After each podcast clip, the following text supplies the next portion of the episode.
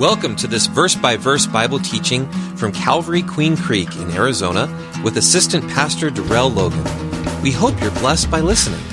Romans 10:17 says, "Faith comes by hearing, and hearing by the word of God." For more information, please visit calvaryqueencreek.org. We're going to turn to 1 Samuel, the book of 1 Samuel. Father, we thank you for an opportunity to get into your word some more, Lord. And we do pray that you would help us to have receptive and open hearts and ears to receive whatever it is you have for us, to also be receptive to whatever it is you desire to do in us and through us. And we pray tonight, Father, that you'll be glorified during this service. And I do pray for the gift of teaching. I pray that I would decrease and you increase.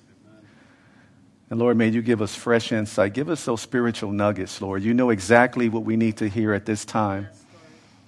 And so, Lord, we do pray for a timely word, and we do expect a timely word. In Jesus' name, amen. amen. So, the book of 1 Samuel. And so, whenever we start a new book, we like to start with an introduction. And so, I'm going to start with the brief introduction to the book of 1 Samuel. Now, as far as the human writer of the book of 1 Samuel is concerned, that human writer is not stated. Now, we know that God, we know that the Holy Spirit is the author of the entire Bible. But we also know that He called and set aside certain men, certain individuals to write down His breathed out word. He breathed it out and He uses or he used men to write it down. And so the human writer is not stated, but many believe that Samuel himself was likely involved in the process. However, he couldn't have written the whole book of 1 Samuel because he died within this book. Therefore, many believe that 1 Samuel could have, yes, been written mostly by Samuel, but some believe that it was finished by the prophets Nathan and Gad after his death. And, and some would refer to First Chronicles chapter 29, verse 29 to prove that point. Now, as far as the date is concerned of when it was, was written, we, we can't be totally sure. So we're not sure of the date, but some sources say that the events of 1 Samuel span approximately 100 years. And so, from about 1100 BC until about 1000 BC is a date that many people use for the date of this book of 1 Samuel. Now, in your research, you may find out that the books of 1st and 2nd Samuel were originally just one book that is in the Hebrew Bible. And the book of Samuel was first divided into two books when the uh, Septuagint came into being. And so the Septuagint, by the way, is the Greek translation of the Hebrew Old Testament, which means that it would have been translated from Hebrew into Greek between 200 BC to about 150 BC, or during the third and second centuries BC. Now, this word Septuagint actually means 70. And it comes from the 72 scholars who were enlisted from Jerusalem to come to Alexandria in Egypt. And so they were enlisted to come together and to work on this translation, this Septuagint. Now, since then, since it was translated into Greek, we have retained that separation of 1st and 2nd Samuel, even in our English Bibles. Now, this book of 1 Samuel, what it does is tell the story of the transition in Israel from the period of the judges to the era of the kings and the prophets.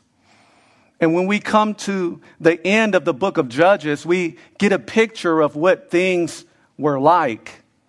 Because in Judges 21, verse 25, it says, In those days there was no king in Israel, and everyone did what was right in his own eyes. And so when we start 1 Samuel in chapter 1, this is still the time of the judges. No king. Everyone was doing what they thought was right, that is, in their own eyes. And those people who served as judges or defenders, they were judges in a heroic sense. You know, we think of judges in those black robes and the gavels, but they were judges in a heroic sense. They were stopgap leaders in between the leadership of Joshua and the appointment of Saul as king. And Saul, of course, is going to be the first king that we're going to see in this study here. But these judges were deliverers. And though judges were usually military leaders, they also exercised administrative duties. And some of them are not even reported to have led any armies at all. And Samuel, we'll come to find out, was the last of all the judges. But instead of being a military deliverer or a military hero, he will be more of a spiritual deliverer. He was also a priest, and he was also the first in a new line of prophets after Moses. He was not the first prophet overall in the scriptures, but he was the first in a new line of prophets after Moses. In this Samuel, he will go on to anoint the first two kings in Israel, Saul, and then he would go on to anoint the one who'll come after him, King David.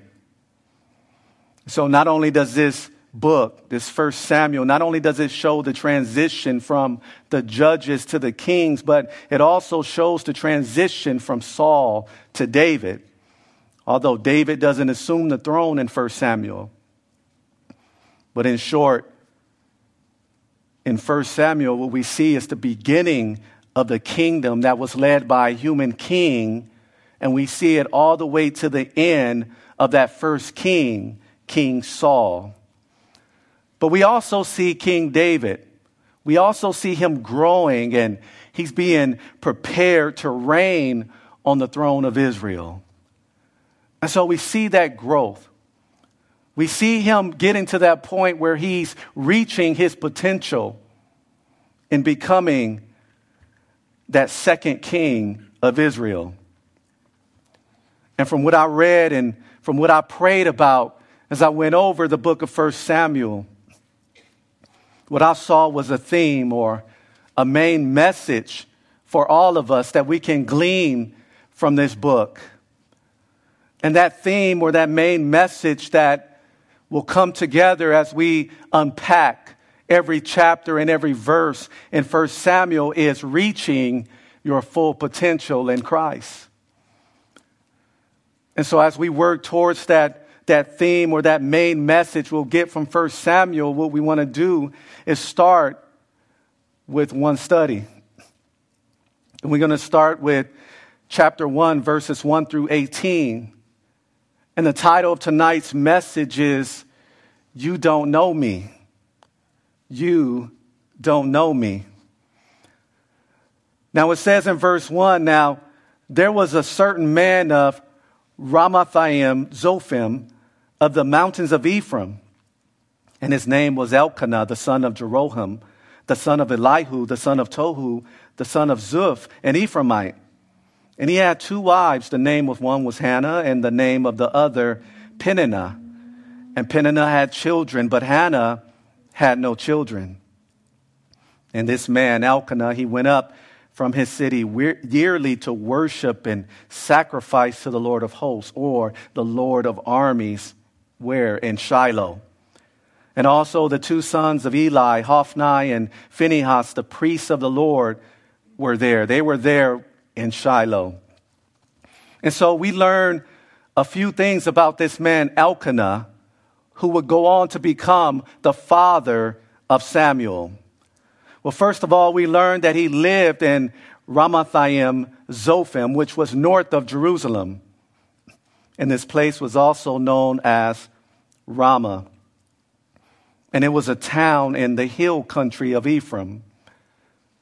Now, from the scriptures here, it says that he was an Ephraimite, but it was only in the sense of where he lived, because he lived in the tribal area of Ephraim.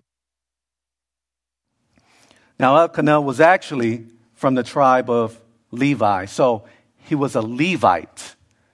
And again, he was just an Ephraimite in the sense that he lived in the area of the tribe of Ephraim. But this man had two wives, and one was named Hannah, and the other Peninnah. And it says that he has sons and daughters with Peninnah, and we'll find out that later. We'll find that information out in the following verses. But this man Elkanah, he appeared to be faithful in worshiping the Lord of hosts. And the Lord of hosts, by the way, is a military term. And according to one source, Lord of hosts stresses that the Lord is the ultimate leader of Israel's armies. It also underscores the fact of his universal sovereignty over all nations and over all creation. Thus, when you think of the Lord of hosts, it encompasses his universal rule over all forces, whether in heaven or on earth. And it also anticipates his eventual subjugation of all those who oppose him. So, this is the Lord of hosts, the ultimate leader. Now, notice that Elkanah took his family to Shiloh. He took them there to worship and sacrifice to the Lord. Now, at that time, Shiloh, which means place of rest, it was the central place of worship. It was north of Ramah and it was 20 to 30 miles north of Jerusalem. And in Shiloh during that time, this is where the tabernacle and the Ark of the Covenant were located. And it was there since the time of Joshua. If you want to read Joshua chapter 18. And so it's been there that entire time. But also from the scripture, we learned that there's a new high priest in town that we become acquainted with, and this high priest is Eli. And this Eli also served as judge during this time. And he had a couple sons. His sons, Hophni and Phinehas, they served as priests. And later on in the studies, as we move on in 1 Samuel, we'll, we're going to learn about these corrupt priests a little later. I mean, it's pretty bad what they do, but of course, we can't get into everything right now. But in verses 4 and 5, it says, And whenever the time came for Elkanah to make an offering, it says that he would give portions of the sacrificial meat to Peninnah, his wife, and to all her sons and daughters. But to Hannah, he would give a double portion, for he loved Hannah, although the Lord had closed her womb. See, in Leviticus chapter 7, we see that the person who offered a peace offering to the Lord, they would also eat a portion of that offering. Because the peace offering spoke of fellowship and communion. And so when a p- person offered peace offering, they were having fellowship with the Lord. They would burn some of it to, to the Lord, the best piece, the fat, and so forth. But then they would sit down and they would eat their portion of it and have fellowship with him. And so he's given portions, this Elkanah's given portions to both of his wives and to Peninnah's children because he only has children with her. But the scriptures tell us that, oh, he loved Hannah. He gave her a double portion, even though she was childless, she was barren. And during that time, and many of you know this, you know the story, women felt ashamed because they were unable to bear children. If that were the case, they were ashamed. It's a bad stigma upon them. And that's because children are seen as a blessing from God, and that has not changed, even though the world would say differently. Children are a blessing from the Lord. And to many in ancient Israel, childlessness was even considered a curse. And some of us tonight are in the same position as Hannah. We see so called Peninnahs around us and they're bearing children and they're being fruitful and blessings are being experienced by them. But some of us are like Hannah and we are childless, so to speak. And I'm talking about metaphorically, we're waiting to give birth to our blessings. We're waiting to experience blessings and goals and dreams that we've had since our youth, things we've been praying for for years, situations we've wanted to change for years even decades. And, and we seem to be childless in that respect. Again, metaphorically, we seem to be barren in that respect. And seeing the fulfillment of our goals and of our dreams and situations that we want to see turned around, and people we've been praying for who are not saved, and people we've been praying for who are struggling, and we'd like to see them doing well and living for the Lord. We like to see them healed. But oh, our prayers seem to go unanswered. Things to be these seem to be taking so long, and we seem to be barren in regard to blessings and prayers being answered the way we want them to be answered because they are being answered. It's just not the way we always want them to be answered. But it says her rival, Hannah's rival, speaking of Peninnah, the other wife, also provoked or taunted Hannah severely to make her miserable. She irritated her because the Lord had closed her womb, had closed Hannah's womb. And so it was on a yearly basis or year by year. When she went up to the house of the Lord, she provoked, she taunted Hannah.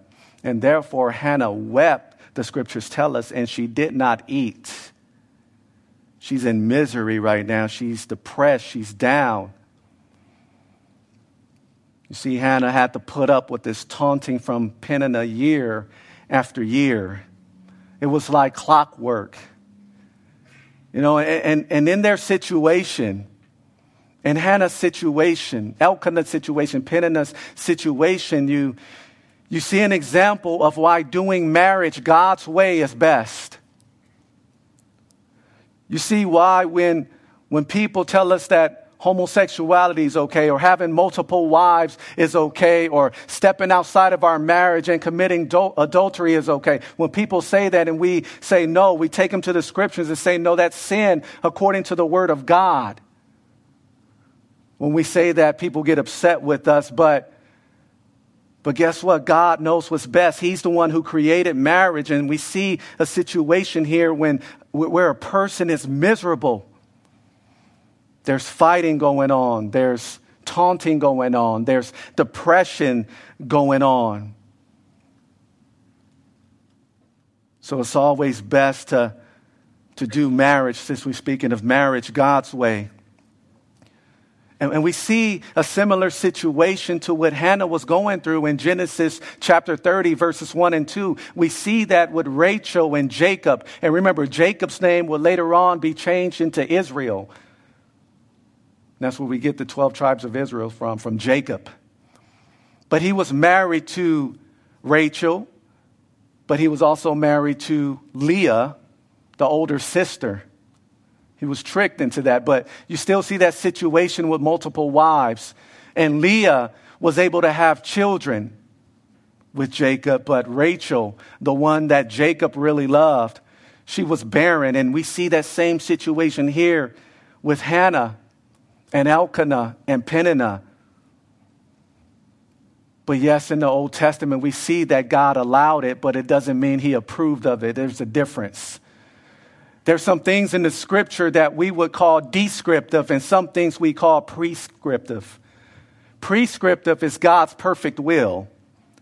Prescriptive is God's design and what he wants. And so, what's prescriptive is about marriage is that marriage is made for one genetic male and one genetic female, and they're supposed to be together until death separates. That is prescriptive. That's God's design.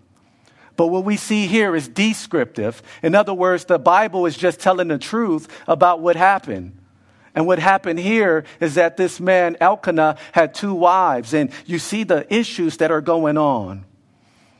and again these issues because marriage here is not being done god's way but but guess what because there's some of us who are not married there's some of us whose marriages are working really well but this example that i'm giving can also be uh, used for other examples in life we can plug anything here whatever it is that you want to plug in if it's not the way god designed it it's not going to work right it's just not. It's going to fall apart. You're going to be miserable. There's some people who do things outside of God's will, and God allows it. That's permissive will, allows it, not his perfect will. His perfect will is what he prefers.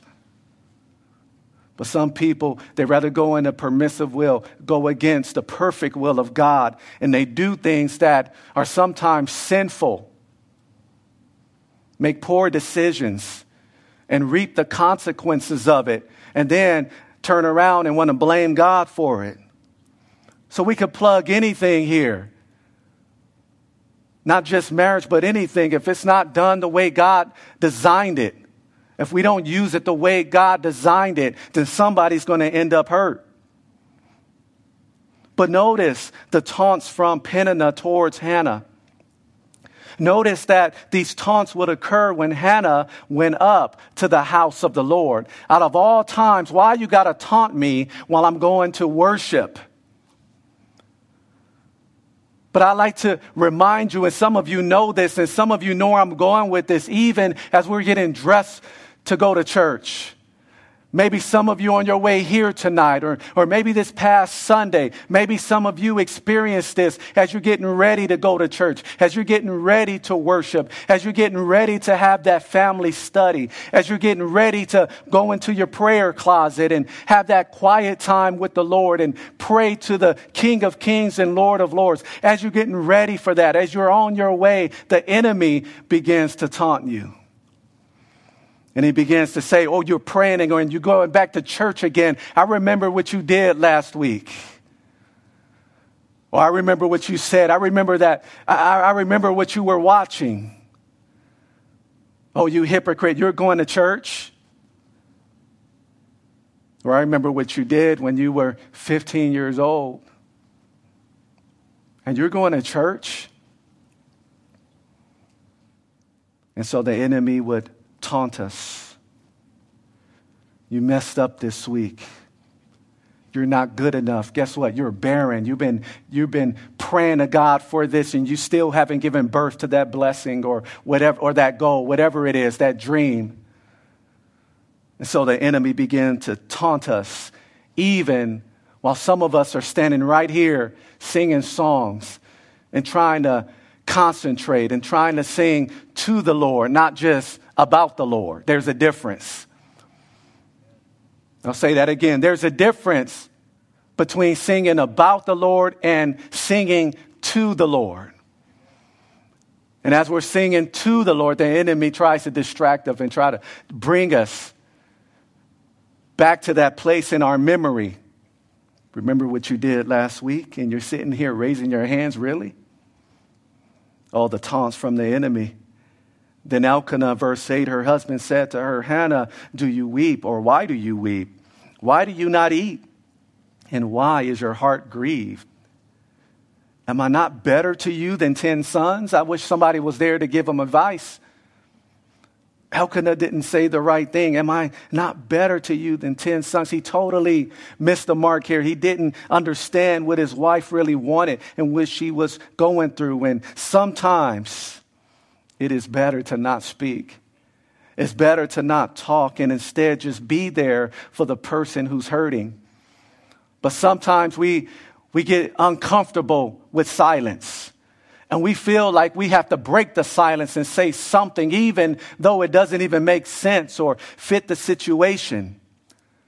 But Proverbs, where you see a bunch of wisdom in chapter 17, verse 28 says, Even a fool is counted wise when he holds his peace.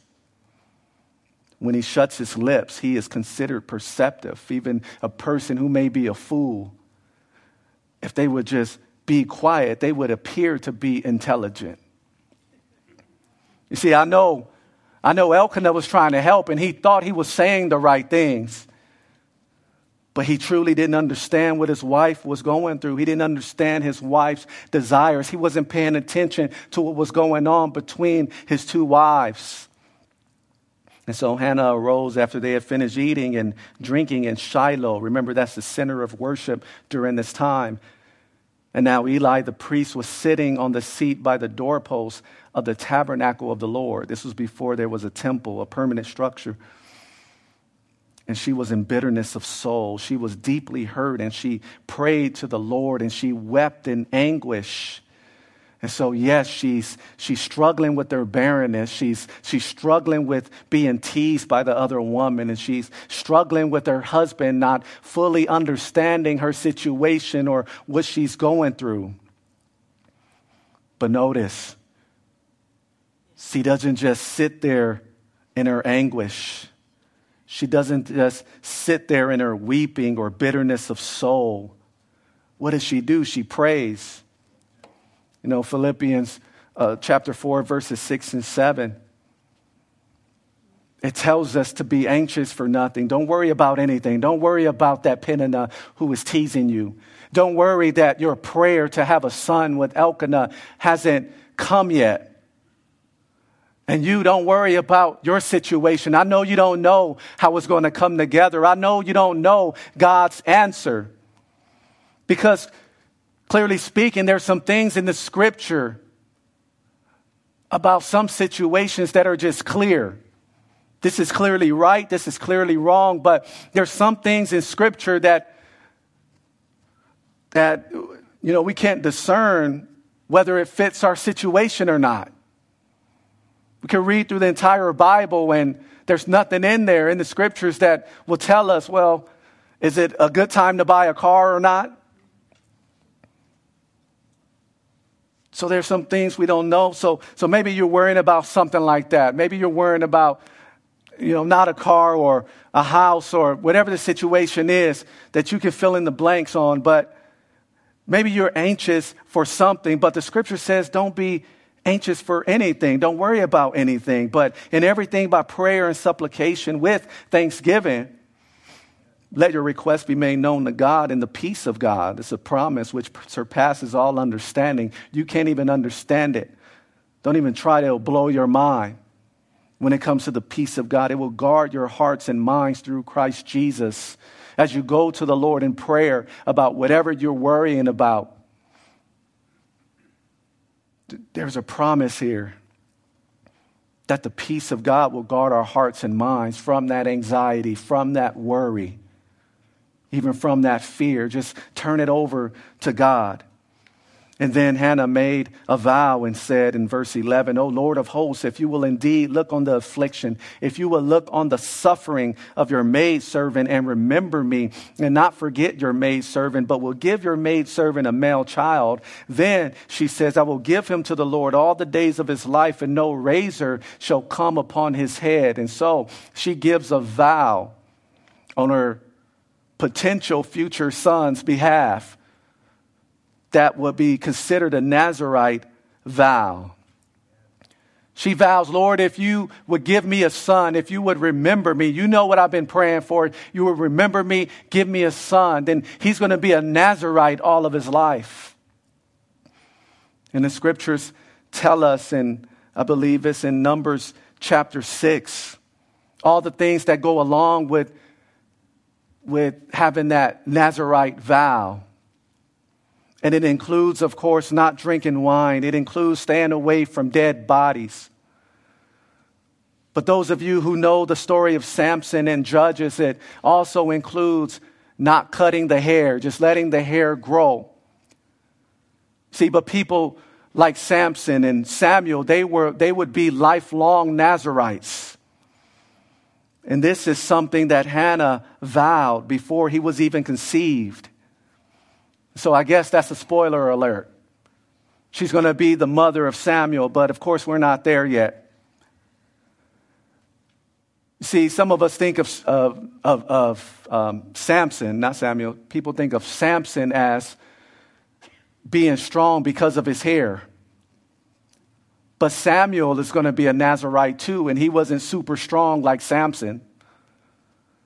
And so what does the hair symbolize? That long hair symbolized their commitment or dedication to the Lord. So, going back to the previous judge, Samson, his strength came from his commitment to the Lord, and the hair was only a symbol of that inward commitment. And Samuel will grow up and he will be a Nazarite, and his hair won't be cut, a lifelong Nazarite. And his hair too would represent his commitment to the Lord. See, some of us in here, we, we're not able to grow long hair. I wasn't talking about anybody. I did used to have a ponytail, though. I mean, if that counts. But some of us are not able to grow long hair. Some of us don't even have the money or even want to spend anything on hair extensions. However, our, our lifestyle should be an extension of our inner commitment to Him. And so we don't take a literal Nazarite vow or anything like that, but once again, our lifestyle should be an outward symbol of our inward commitment to the Lord. And so that's how Samuel would be. That's what Hannah vowed to the Lord. If she would just, if he would just bless her with the son. And it happened in verse 12 as she continued praying before the Lord that Eli watched her mouth, the high priest, he, he watched her mouth. Now Hannah spoke in her heart, and only her lips moved, but her voice was not heard. Therefore, Eli thought she was drunk. So Eli said to her, How long will you be drunk? Put your wine away from you. But Hannah answered and said, No, my Lord, I am a woman of sorrowful spirit. I'm discouraged. I have drunk neither wine nor intoxicating drink, but have poured out my soul before the Lord. Do not consider your maidservant a wicked woman, for out of the abundance of my complaint and grief I have spoken until now. Then Eli answered and said, Go in peace, and may the God of Israel grant your petition. May he grant your request which you have asked of him. And she said, Let your maidservant or your woman servant find favor or acceptance in your sight. And so the woman went away and she ate, and her face was no longer sad. You see, just like the situation with Eli and Hannah, there's many people who cross our paths when we gather on a Sunday morning or we gather on a Wednesday night, or people cross our paths in life in general.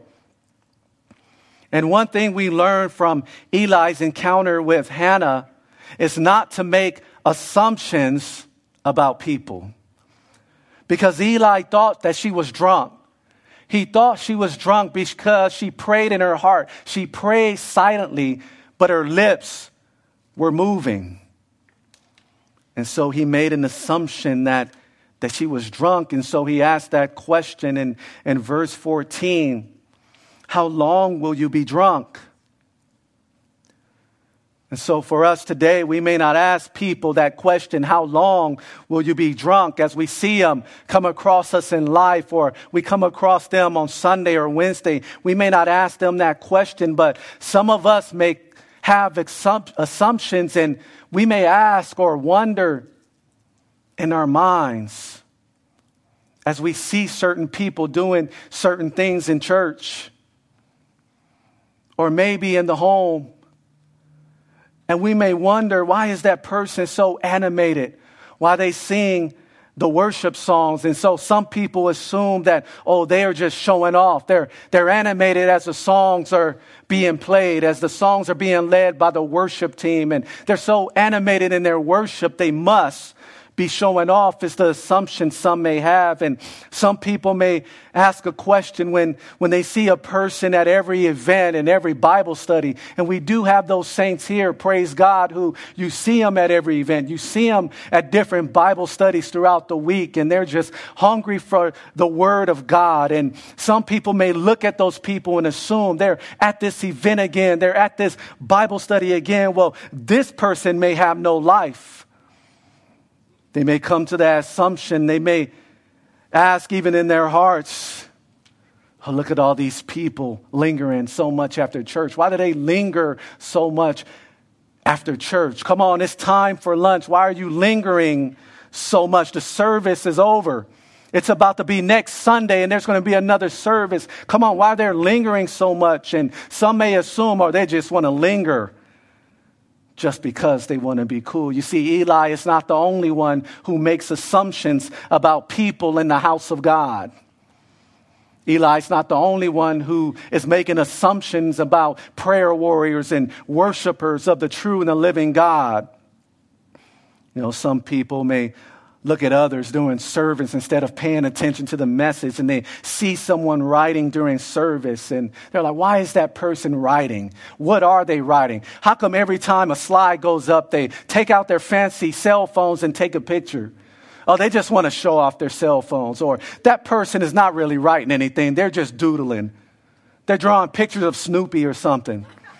And so people are making these assumptions. It's not just eli or you may hear some people in church say amen, maybe a little louder than you're saying it. Maybe you're saying it in your mind or under your breath, but you hear this one brother or sister in Christ in church saying amen, and they're shouting it out. And some of you may have this assumption, oh, they just want to sound more spiritual. They think they're more spiritual or more Christian than I am.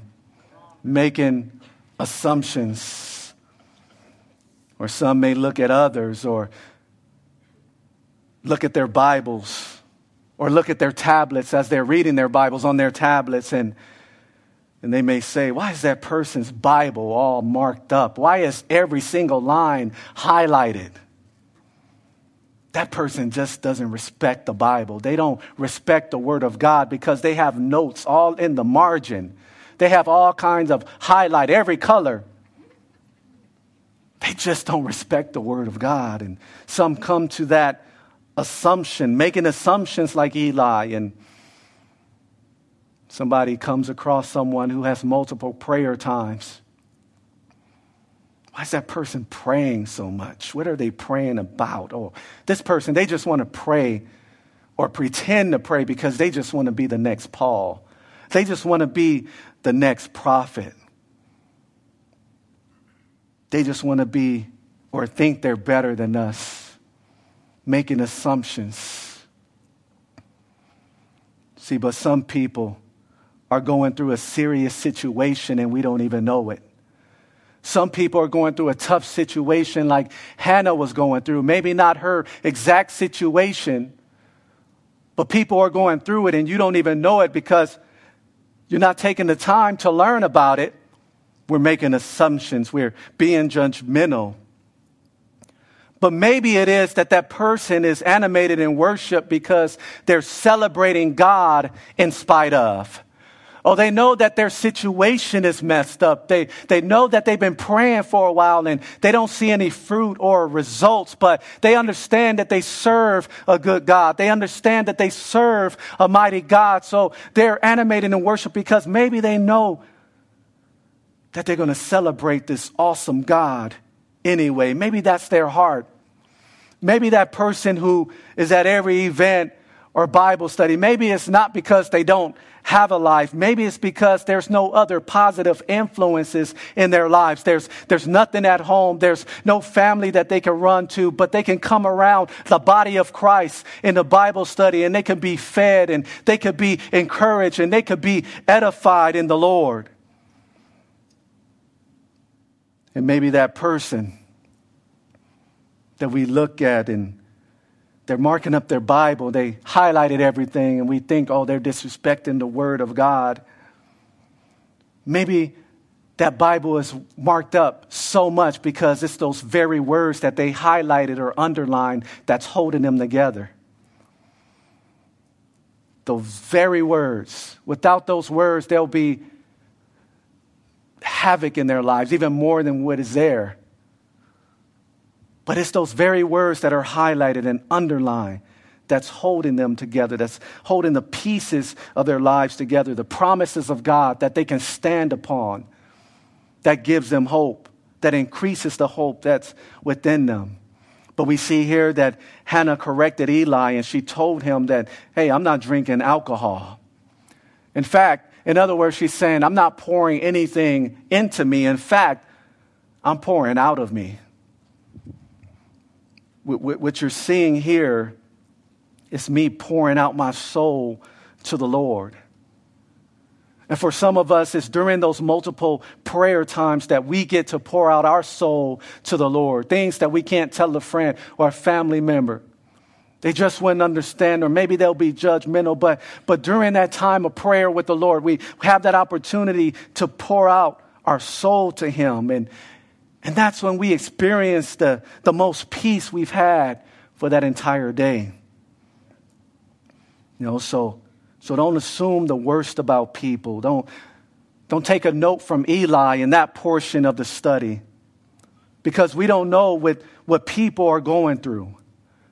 In fact, the question should be are we ready to minister to those people?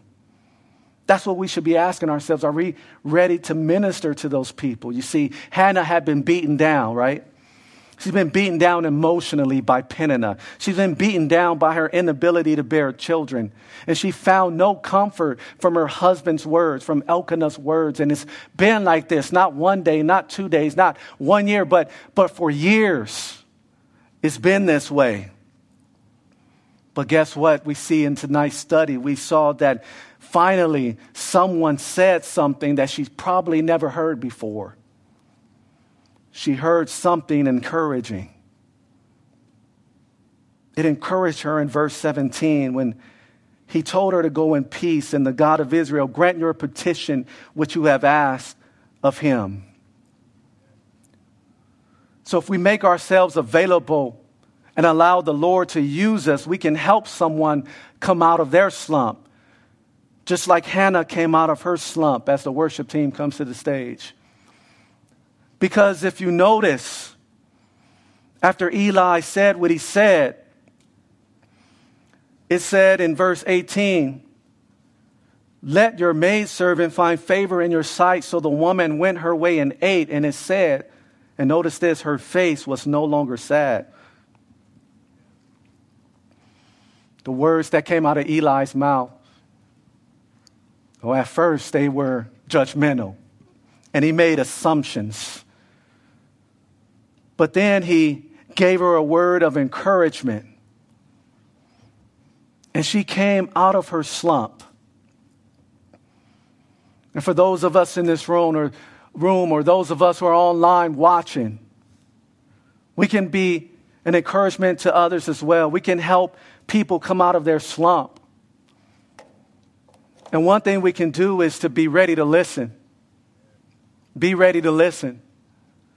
Because after Eli assumed that she was drunk and told her to put away that drink, put away the wine, put away the alcohol,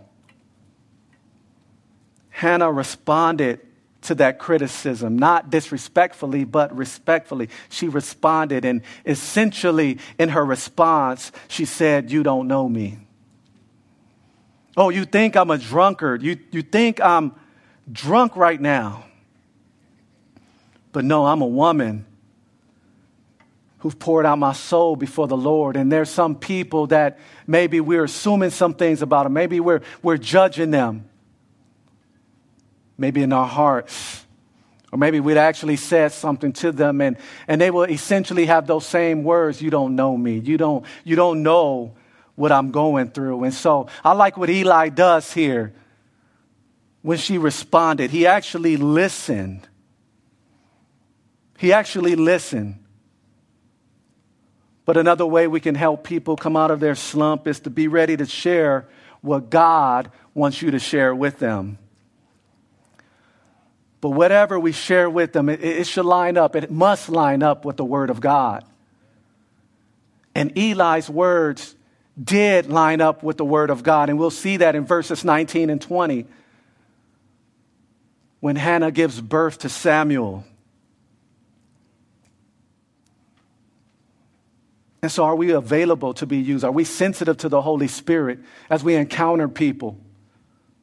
Are we sensitive to Him so that He'll give us a word to share, a timely word to share in their time of need, to help them to come out of the slump that they're in. And no, we may not know their entire story. We may not know exactly how that person feels, but we can encourage them with the Word of God. We can encourage them with the message from the Lord. Because the message that we carry to them, that we bring to them, will be a message from that very God who loves them and that very God who has not forgotten them nor their situation. But are we available? Father, we thank you for tonight. We thank you for your word. Or forgive us, Lord, for those times that we've been judgmental and we just thought things about people, assumed things about people, and that's not even the true story. But help us, Lord, to judge righteous judgment, as your word said. But help us to be good listeners. Yes. Help us to be compassionate. Help us, Lord, to be open and receptive to receive a timely word from you to share with them. And Father, I pray for anyone tonight who's having a Hannah type of experience, Lord, and maybe they are literally trying to have children. Maybe it could be that, or, or maybe it's some other situation and they're just waiting for the fruition of their goals or their dreams to be seen, to be met. So I pray, Lord, that you would encourage them, Lord. I pray, Lord, that you stir their hearts to seek your face. And I do pray that you would give them a clear answer to whatever it is they're praying about or whomever it is they're praying for. And I just pray that you use my brothers and sisters throughout the remainder of this week to be a blessing to somebody, Lord, that you would bring somebody in their path that they can minister to and even witness to, Father. And that you will empower my brothers and sisters by your Holy Spirit. Equip them, Lord, for your great work, Lord. It's a privilege to serve you. And I pray, Lord, that you bless them, Lord, on the way home. Give them traveling grace. We love you, Lord, and we thank you. In Jesus' name we pray. Amen. Amen. Amen. Well, thank you all for coming out tonight. Please keep one another in prayer. Be available to the Lord. He wants to use his people. He didn't call us to put us on the shelf. He called us to salvation, called us to ministry, to serve. And as we serve him, as we serve him first, as we love him first, what happens is that other people get the benefit of that. So, once again, thank you so much. God bless you. May God keep you. We love you. And if you're able to stand, please stand for this last song. Thank you for listening to this teaching from God's Word. If you have any questions, would like to request prayer, or want more information about our church and how you can experience the love and hope of Jesus Christ in your life, please visit calvaryqueencreek.org.